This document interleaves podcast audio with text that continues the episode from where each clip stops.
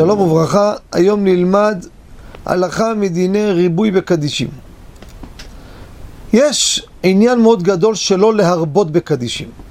מה הכוונה לא להרבות בקדישים? הרי כשאדם אומר קדיש, רבותינו אמרו שאומרים קדיש ועונים יהיה שמי רבה בכוונה, הקדוש ברוך הוא מנענע בראשו.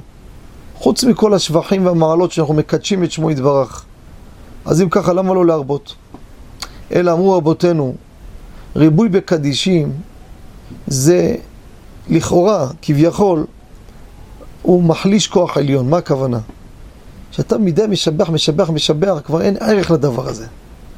יותר מדי, איפה שמיותר, זה כבר נהפך למשהו, דבר שמשבחים אותו פעם ב, יש פה שבח גדול.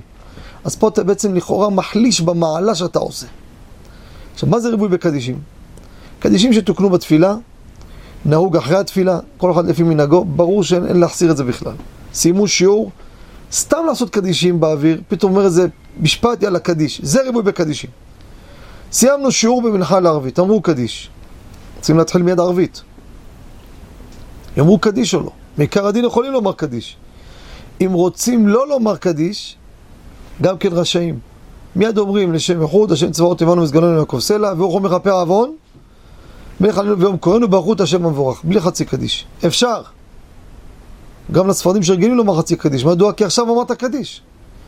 אבל אם רוצים, בפרט על פי הסוד, שהכל יהיה בשלמות עם כל הסדר, יחזור מההתחלה לשם איחוד, שם צבאות עמנו, חצי קדיש, והוא רחום ברכו, והכל מקומו יבוא בשלום. תלוי לפי המהירות, לפי הלחץ של האנשים, כל מקום לפי מנהגו והנהגת רבו.